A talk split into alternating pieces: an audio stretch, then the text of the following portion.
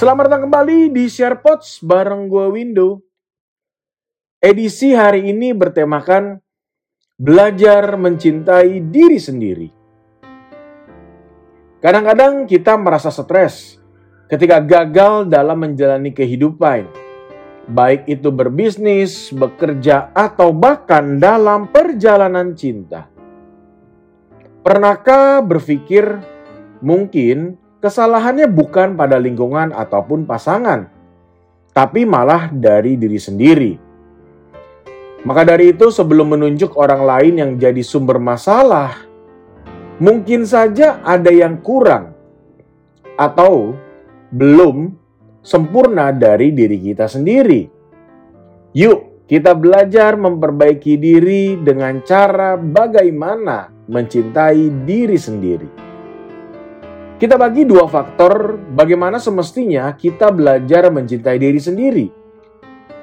Faktor yang pertama adalah datang dari faktor diri atau internal. Yang pertama, buang semua pikiran bahwa kita ini harus sempurna. Kita tahu bahwa di dunia ini nggak ada yang namanya kesempurnaan. Semuanya butuh belajar, butuh improvement. Jangan pernah berharap menjadi sempurna. Kita belajar terus bagaimana memperbaiki diri.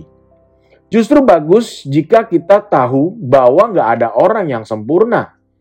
Sebab setiap orang memiliki sifat dan kepribadian masing-masing.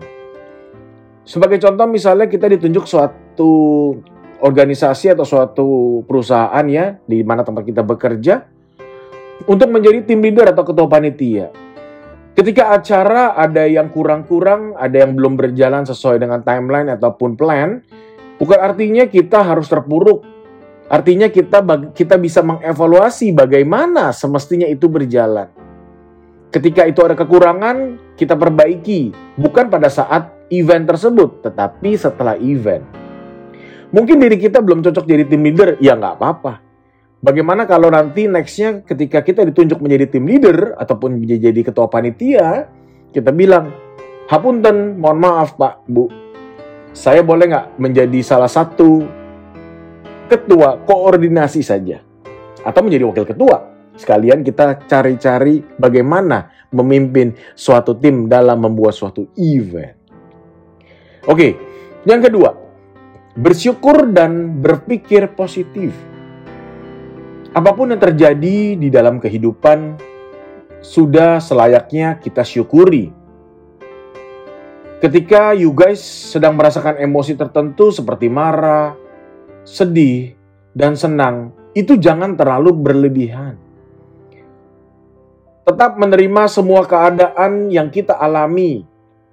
Percaya deh, dengan mengucap syukur dan berpikir positif, energi yang dihasilkan juga akan selaras dengan apa yang kita pikirkan tadi, yaitu positif baik untuk diri kita maupun orang-orang yang ada di sekeliling. Dan poin yang terakhir di dalam belajar dari faktor diri ini adalah belajar menghadapi suara negatif dari pikiran sendiri. Biasa banyak ya kita mendengar suara-suara negatif ya dari pihak luar. Biasa begitu ya. Netizen-netizen itu dianggap maha benar ya. Apa pun yang kita lakukan pasti salah. Tetapi bagaimana sekarang kita belajar menghadapi suara negatif dari pikiran sendiri. Caranya bagaimana? Kita mencoba untuk menantang suara negatif yang datang dari pikiran kita. Cari deh sumber pikiran yang menyakiti diri kita sendiri. Apakah suara negatif ini akan menjadi penghalang dalam kehidupan?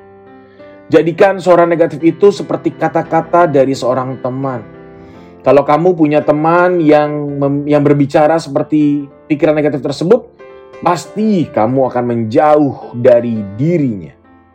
Nah, kita juga selayaknya dan sepatutnya melakukan hal tersebut pada pikiran negatif yang malah datang dari dalam diri sendiri. Oke, kita lanjut ke faktor luar atau eksternal. Yang pertama, menjauhi lingkungan toksik You guys pernah atau sering dengar soal pacaran ya? Pacaran semua toksik ya. Ya apakah itu kekerasan dalam berpacaran? apakah posesif, agresif, dan sebagainya. Kalau kita generalisir, kita perlu mengetahui apa sih itu lingkungan toksik. Nggak hanya skopnya bicara soal percintaan lulu, enggak loh. Singkatnya lingkungan toksik adalah lingkungan yang negatif dan memungkinkan kita untuk sulit atau bahkan tidak berkembang. Misalnya kalau you guys punya teman yang justru membuat lo orang hilang semangat.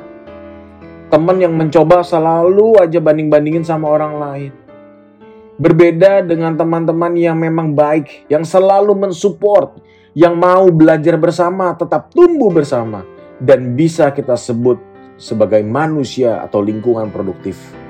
Jangan lupa, kalau kita bahagia, mereka juga akan bahagia. Yang kedua, perkuat hubungan dengan orang yang membawa dampak positif.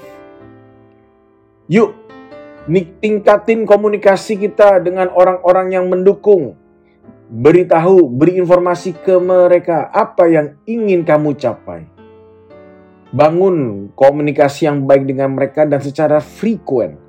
Kalau you guys punya um, grup-grup WhatsApp, grup-grup Telegram yang banyak, coba dilihat mana sih yang yang benar-benar mensupport. Terlalu naif kalau kita melihat hanya dari sisi keuntungan saja. Aku mau pilih grup A di WhatsApp. Kenapa? Karena dia selalu memberikan keuntungan. Ajak gua makan secara gratis, ya kan? Jangan hanya soal uh, keuntungan, tetapi juga coba lihat siapa sih grup-grup di sana di dalam teman-temannya itu malah memberikan support yang kuat buat kalian.